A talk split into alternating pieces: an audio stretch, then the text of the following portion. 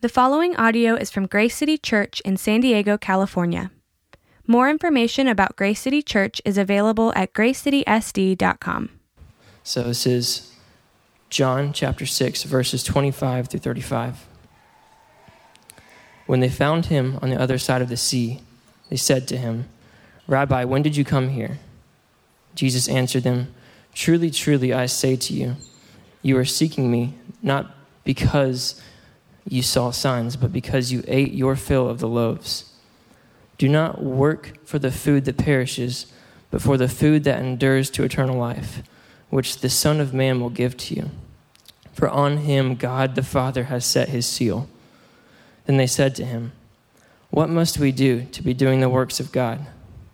Jesus answered them, This is the work of God, that you believe in him whom he has sent. So they said to him, then what sign do you do that we may see and believe you? What work do you perform? Our fathers ate the manna in the wilderness, as it is written, He gave bread from heaven to eat. Jesus then said to them, Truly, truly, I say to you, it was not Moses who gave you the bread from heaven, but my Father gives you the true bread from heaven. For the bread of God is he who comes down from heaven and gives life to the world. They said to him, Sir, give us this bread always. Jesus said to them, I am the bread of life. Whoever comes to me shall not hunger, and whoever believes in me shall never thirst. Let's pray. God, we just ask that you would point us to Jesus, that you would point us to your Son, to the bread of life and the one who provides all that we need. So, God, just set our hearts and our minds on Jesus Christ and what he has done for us. In Jesus' name, amen. Amen. Thanks, John. All right. Well, we're going to continue in our series, uh, We Believe, and we've been going through the book of John. And so we are in John chapter 6 today. And just as John read. We're looking at verses 25 through 35. And the message today is entitled His Provision. How does God provide in our lives? I want to ask us a question this morning to get us thinking on this. And, and this is the question How would you define the good life? What would that be for you? Maybe it's the perfect relationship, maybe it's personal wealth endless vacations, a huge home, that next promotion at work, kids that turn out okay, living pain free, stress free. Maybe that's how we would, uh, we would say that the good life would look. But at some point, we all fall into thinking if God would provide this, if, this, if God would provide this wish list for me, then surely everything would be okay because that would be the good life. See, in our text today, uh, there are people who just experienced Jesus feed 5,000 men, plus women and children, which would have been upwards of 20,000 people. And so they come to Jesus now in this text with a request. The request is Jesus, we want more. We want more of what you just gave us. But Jesus doesn't work like that. I love how Jesus responds here. He doesn't even answer their question, but he goes into something completely different. See, Jesus knew their deeper need, and it wasn't for more. See, for many of us, what we would describe as the good life is what uh, Paul Tripp says here. He says in this quote, We decide what is right, good, important, and valuable. The menu of the good life is written by us it has us at the center. It's God employed by us to do our bidding. It is a self centered religiosity that bears little resemblance of the faith of the Bible. The good life, as we would define it, as what we see here, as more, and more, more from Jesus, is not the message of Christianity. See, us employing God to our service is not the God of the Bible. Jesus offers so much more than just temporary fulfillment, the temporary good life of what we could envision. He provides us with something that will last. You see, it's funny because even my son, uh, he's six years old. It, it's so funny because we'll give him like small little treats here and there. We'll give him like some, uh, you know, some snacks, and he'll be sitting in a really comfortable chair. And the first thing he does is he lays back in his chair, puts his hands behind his head, and he says, Now, this is the good life. What we know is those snacks aren't going to last. And the fruit juice that he's drinking is going to be gone in 10 seconds. But many times, what we do is we say, That's the good life. And Jesus says, You're missing out. See, it's the heart behind the question that he asks us in Matthew 16 26. And here's what he says He says, For what will it profit a man if he gains the whole world and forfeits his soul? Right? That's, the, that's the heart behind the question of you think that's the good life? What good is it if you gain the whole world? He says, Yet forfeit your soul. When we have a short sighted view of life, See, it gives us a frustration that makes us think, I deserve more. I need more. I should have more. But that life is not what Jesus offers. He offers something better. See, our modern culture has sold out to the idea of all I need is the American dream. This is my goal for life. But I want to share with you really quickly some of the richest men in America during the 1920s that attained the American dream and what happened. Arthur Cutten uh, was considered the greatest wheat speculator and one of America's richest citizens in the 1920s. Albert Fall was a lawyer, prospector, legislator, and the Secretary of Interior in President Harding's cabinet. Leon Fraser graduated from Columbia and was the president of the Bank of International Settlements. Howard Hopson was the president of the largest gas company. Ivar Kreuger founded and ran Kreuger and Toll, a multi billion dollar conglomerate in the 1920s, right? Jesse Livermore was one of the most flamboyant and successful market speculators in the history of Wall Street. Charles M. Schwab was the president of the largest independent steel company. Richard Whitney went to Harvard and was the president of the New York Stock Exchange. When we look at those lives, right, case study, we say those are successful people. They had everything. But by the end of their, their life, let me tell you what happened. Arthur Cutten died of a heart attack right before he was brought to court for tax evasion.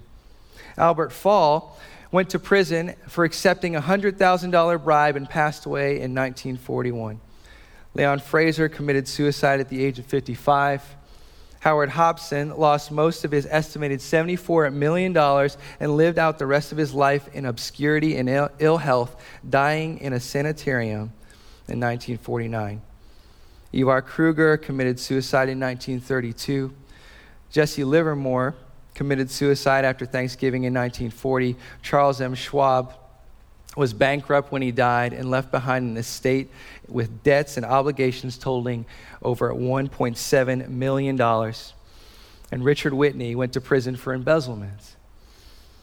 See, I'm not saying this is the case study of every life of people who gain the whole world but we can't say it's uncommon. See, when we attain our dreams, we miss out on the better life that Jesus offers. See, God's definition of the good life is much different than the way the world and many of us would define it. And Jesus has the end in mind when we don't.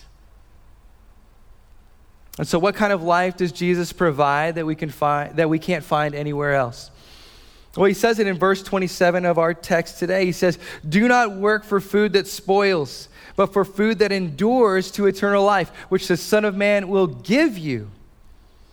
What we see today is that Jesus freely gives us life that we are incapable of getting on our own.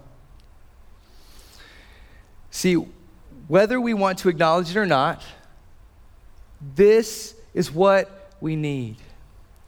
Because wisdom will tell us, if we're honest, that life is slipping through our hands. It's like trying to catch water, it just slips right through. There's this song that came out recently called Once I Was Seven Years Old by a guy named Lukas Graham. And in this song, I just want to read some of the lyrics. Here's what he says He says, Once I was seven years old, my mama told me, Go make yourself some friends or you'll be lonely.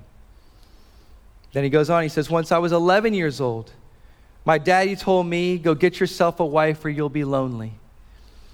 And at the end of this song, he says, Soon I'll be 60 years old. My daddy got 61. Remember life, and your life becomes a better one. I made a man so happy when I wrote a letter once. I hope my children come and visit once or twice a month. Soon I'll be 60 years old. Will I think the world is cold? Or will I have a lot of children who can warm me? Soon I'll be 60 years old. I like this song because it helps me to remember that life is slipping through. And I need to make the most of every day. And that's what Jesus is telling us. He's saying you can invest and you can pour into temporary things, but it will slip right through. But what I want to offer you is something that will last forever eternal. That's what he wants to provide. See, as life slips away, how would God define the good life? And so our text for today is John chapter 6, verses 25 through 35. And in today's text, Jesus tells us how we can receive a way of life that only He can provide. And so there are three insights that we learn today about life. So I'm going to give you all three up front. If you're taking notes, uh, here they are. The first one is the emptiness, the second is the search, and the third is the satisfaction. The emptiness, the search, the satisfaction. And so starting out with the first one, the emptiness. Verse 26. Now, in verse 26, Jesus says to them, He says, Truly, truly, I say to you. Jesus is pointing out something extremely important that he's about to say. Jesus is pointing out the emptiness that we all face. That's in all of us. Because he goes on in verse 26, look, he says, I say to you, you are seeking me not because you saw signs, but because you ate your fill of the loaves. They were satisfied when he fed the 5,000 plus, but it didn't last. And so, what they were coming to Jesus was for the next filling. But the thing about Jesus is, he won't sell out to the short term, temporary fulfillment. He's saying, I, I want to tell you about something better. See, but I got to tell you about something about your life. You are empty right now. You're searching and, and you need something more. He says, You will be hungry again. Jesus wanted them to get the deeper point. There's an emptiness in all of us. Commentator D.A. Carson says about this text he says, Mere miracles can be corrosive of genuine faith. Jesus' charge is that their pursuit was because they saw miraculous signs, but for crasser motives. Let's be honest about our motives for a minute. Our motives are not what they should be, they're really, deep down, very empty. You see, Jesus Here's the thing about Jesus He won't let us get away with the, the, the shallowness. And so, Jesus, uh, the thing I, I just I, I tell people, I say, you know, Jesus won't let me get away with being fake. He will ask me the difficult questions. He'll press into your life. And so that's what Jesus is doing here. He's pressing into their life and he's saying, I've got something deeper. I need to ask you some questions that really you don't want to think about right now, but I do it because I love you. And, and so, what he's trying to get them to think about here is your motives aren't where they need to be. See, here's the thing about Jesus. He's not just, he's not just after our behavior. He's after what's behind our behavior, our motivations, our heart. And so Jesus is, is pressing and asking questions here to get to a deeper thing. Here's why. Ultimately, the emptiness we all face is that we want stuff more than we want God. We want what God can offer, we don't want God Himself. And all through Scripture, Jesus says, I'm here to offer myself to you. I, I want to give myself to you. That's so much better than just the stuff. You see, there's this story in Luke 15. And some of us who've been in church for a while, we might know it, and some of us might not. But this is a, a, a story of a lost son, right? We call it the prodigal son. And it's about a young man who goes up to his father one day and he looks at him and he says, Dad, I want my inheritance. And really, what he's saying is, Dad, I wish you were dead so that I can have your stuff because I want to go do my own thing. And so the dad says, Here, son, take, take, take your inheritance, go, run. And so the son goes off and he lives lavishly and, and he spends it all and he, and he starts to think, all my money's gone. And, and, and the one thing that I had that was dependable in my life was my dad. And so I'll go back and, and I won't even ask him to consider me as a son anymore, but I'll go back to him and see if he'll just receive me as a servant. And what we find is this father who comes out and he runs out to his son and he embraces him and he wraps him in, in his clothing and he, he gives him his ring. He says, I give you everything I have. My son is home and he brings him inside and he has this big party. You say, well, okay, is, what's the point? The son finally realized the relationship that the father wanted to have with him that was so much better than the stuff.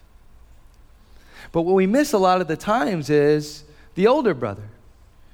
You see, the older brother is outside and he's hanging out and he's working, and he's doing all these things for the father.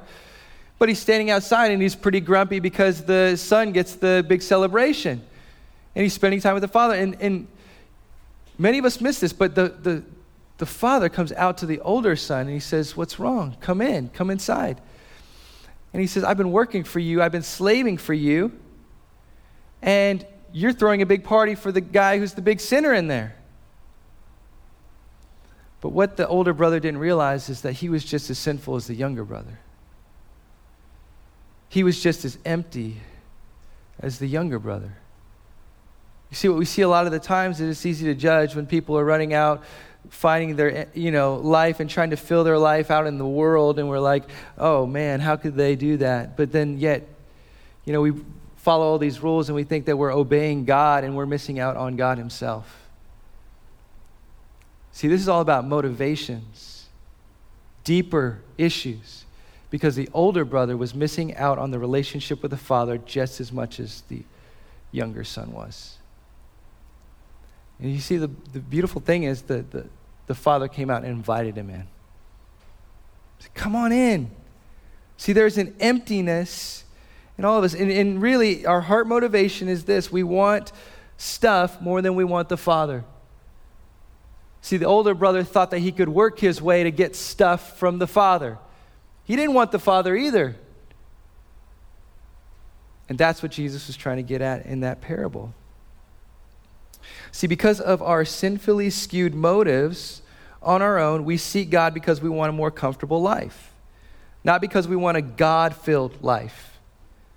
See, that's truly the emptiness in all of us. And Jesus was trying to point that out to the people here in this verse. But the second thing he points out is really the search. You know, the search that, that we all have. And so, first starts with the emptiness, now it's the search. Um, and so, verse 26, he says, You are seeking. You are seeking. So, you're seeking me, right? Not because you saw signs, but because you ate your fill of the loaves. And so, the emptiness, now the search. We are all searching for fulfillment, something that will last if we're honest, our, our hearts are restless and continually searching for something that can fill the void in our lives, right? We think that we can fill the hunger, we think we can fill the thirst. But it's much like Clements in a book, The Fall by Albert Camus. Clement says this, one of the characters. He says, Because I longed for eternal life, I went to bed with harlots and drank for nights on end. I slept in bliss, but awoke with the bitter taste of the mortal state. What we find here is a man who was searching. And what Jesus says is that we're all searching for something. Why are you searching? Because Ecclesiastes 3:11 says, "He, God has put eternity into man's hearts." See, you feel it. I feel it. We feel like there's something out there that can fulfill us and bring the satisfaction that we need. But we're searching in the wrong places. How do we get what we truly need? When verse 27, Jesus says, Do not work for the food that perishes, but for the food that endures to eternal life, which the Son of Man will give you. He'll give it to you. Jesus tells us about two different types of food, and only one is worth pursuing. Again, the temporary one and the eternal. You know, I think about the temporary, and I just saw recently that Prince, um, his whole estate, right, he didn't have a will, and so his whole estate is being divvied up right now by people he didn't even trust lawyers, attorneys. They're all divvying up all of the things that he had accumulated over the years right now. Those are the things that are temporary, those are the things that won't last. What is this food that Jesus offers that's eternal? See, we all eat something. And here's the truth we search more with our stomachs than we do with our hearts. If you knew the state of your heart and I knew the state of my heart, we would see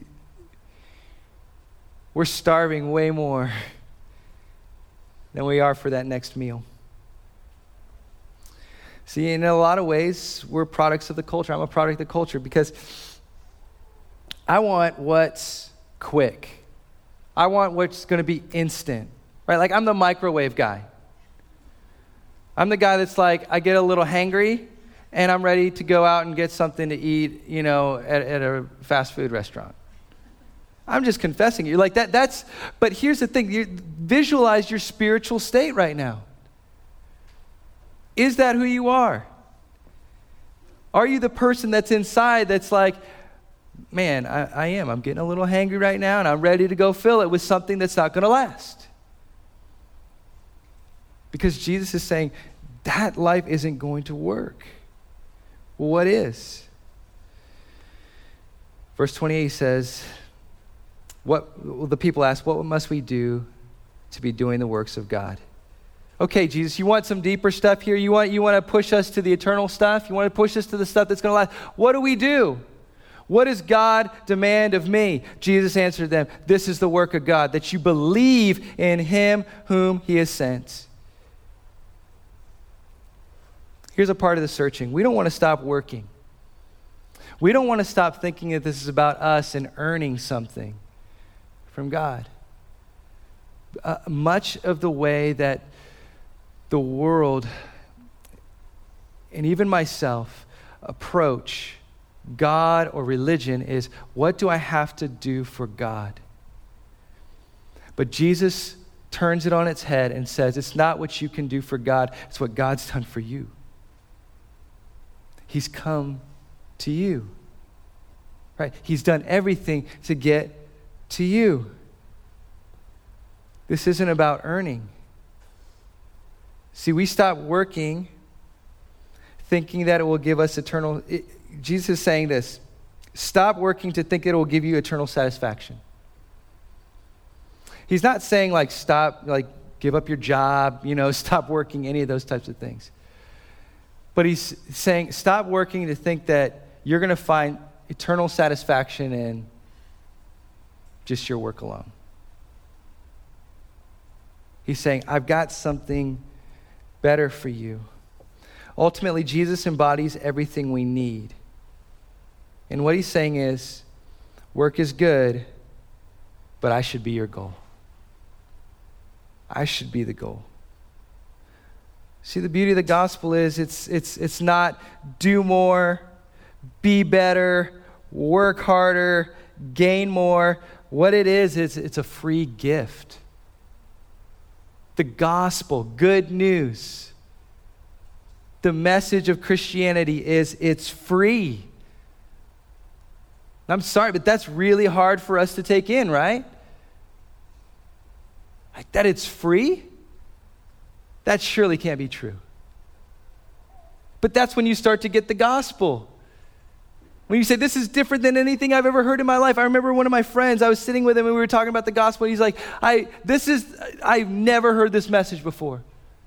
I've never heard that God loved me not based on anything I've done, but purely on what he's done for me.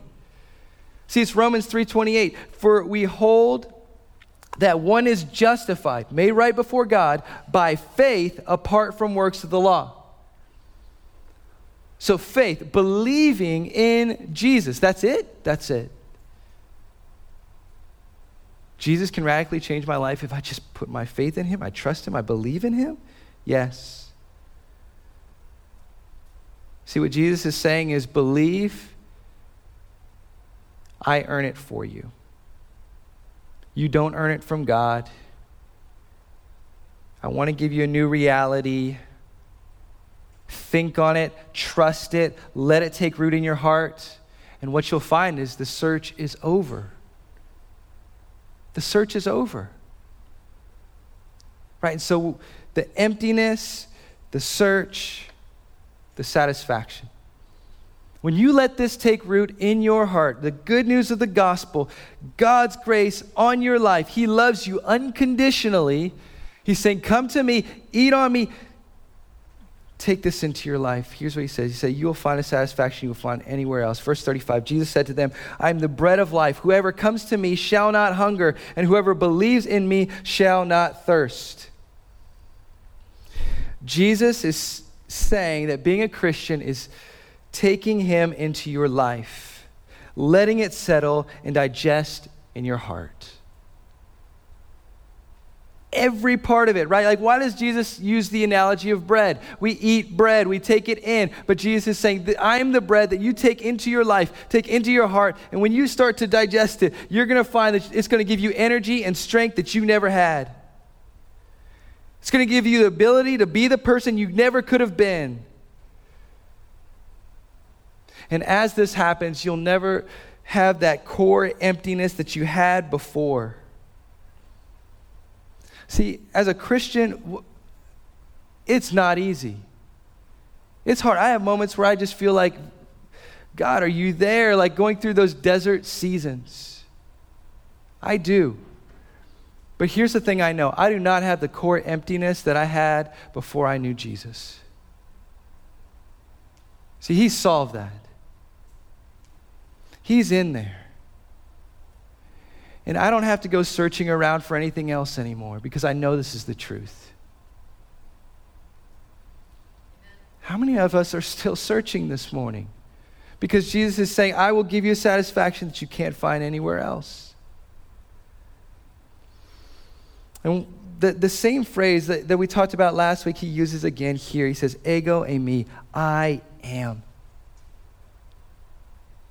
Right? Like you want to find life, you want to find where that's at. He says, it's found in I am, it's found in Jesus.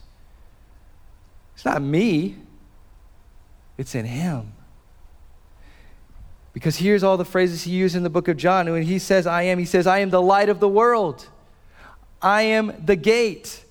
I am the good shepherd. I'm the resurrection and the life. I am the way, the truth, and the life. I am the true vine. He uses it all through here. You want to find life, you want to find satisfaction. It's found in I am, it's found in Him. But it's letting it take root in your heart. See, a lot of it is, it's, I am not, and He is. And so, as we lower ourselves into that position, we see that He is greater, and there will be satisfaction that you'll experience that you've never ex- experienced in your life. See, as I look at my life and the, the path that I've been on and the places that I've been, I can say this without a shadow of a doubt that I would not be the person I am today if it wasn't by the grace of God. I've had more satisfaction in my life than I could have ever had. He's truly changed me. He wants to do that for you. some takeaways today and some questions to help us process this are just four questions I want to ask you today before we wrap up. The first one is Are you living or just existing? Are you living or just existing? The word Jesus uses for life is zoe. And this word means quality of life. See, Jesus gives us a quality of life that we could not have apart from him. This life is worth living, it's, it has meaning, it's exhilarating, it has joy. Do you want to be do you, do you want to live an adventurous life? Trust Jesus. Put your life in his hands and say, God, like I want to start living, right? Because what he promises is what we find in John chapter 10. He says, The enemy comes to steal, kill, and destroy.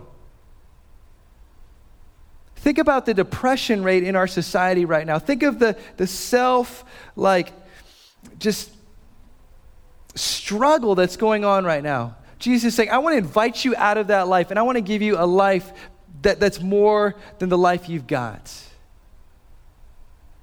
He says, The enemy comes to steal, kill, and destroy. I have come to give life and give it to the fullest.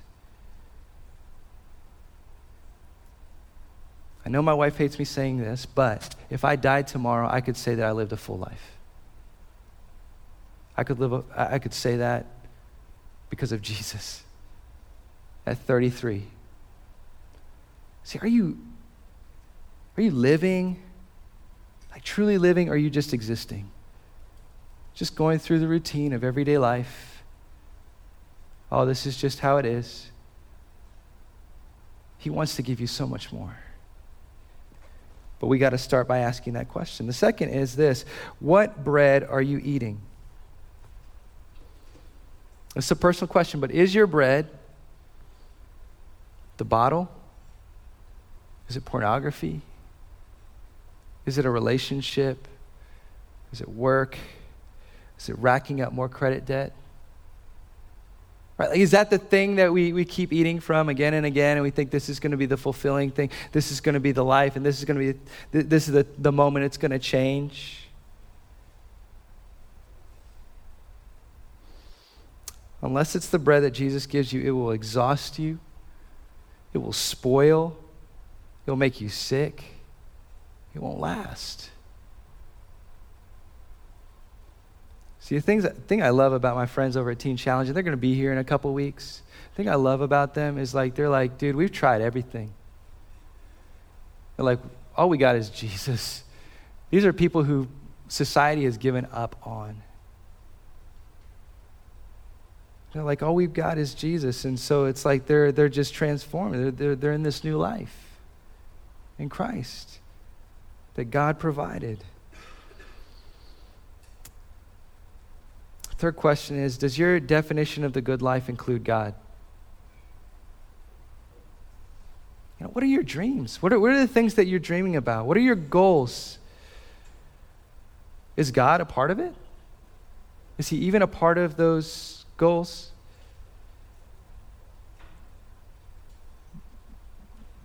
I was having a, a moment where I was really struggling with what I was supposed to do next in life. You know, I'd been a youth pastor for eight years, and there was a point where I was seriously thinking of, like, okay, well, I don't know if, God, I don't know what I'm supposed to do next. You know, and all the options were open to me. But here's where my mind went. I started to thinking, thinking about opening my own business. Like, I, I would love to do this thing. I would love to open my business and do this. And what I did was like I was dreaming about it, and I was dreaming about it in a way where it wasn't God at the center of it. That's how I knew it wasn't what I was supposed to do. A lot of it was like maybe I could tag Jesus on it on the side. And it was only revealing my heart. See, there are struggles that we face. There are struggles that you face. There are people that are here at Grace City that have given up a lot to do this, to be a part of this church. To, and there are moments where you'll be tempted to say, man, I, I think maybe I could give in a little bit. Maybe the good life would look a little bit different if I just did this or that.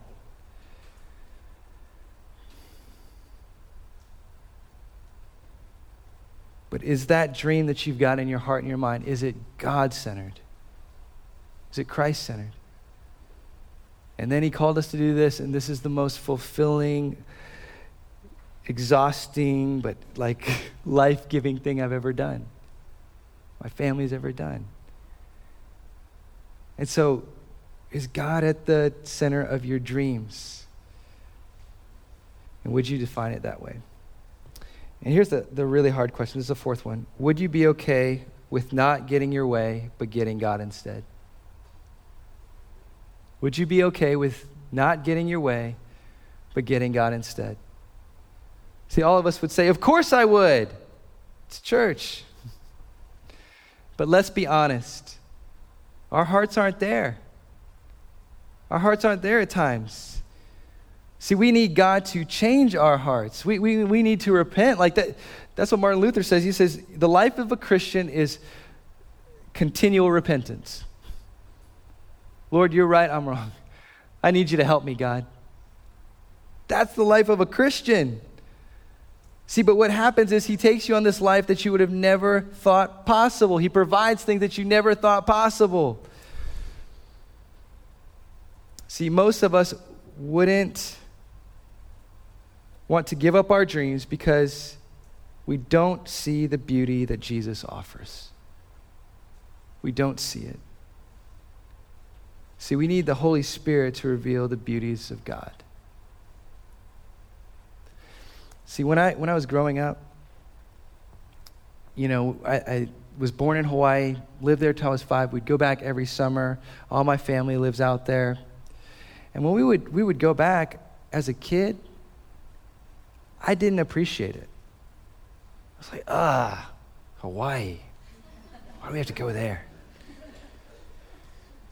But then as I got older and I started going back to Indiana, I was like, this place is really not that great. I want to go back to Hawaii. You see, and for most of us right now, what, what we're doing is we're living, sorry if you're from Indiana, we're living in Indiana more than living in Hawaii. See, because as I started to look around at the beauties of what Hawaii offered and the, everything that it was, I started to appreciate it a lot more. See, that, that, that's the thing. Like, that's the same thing we do with God.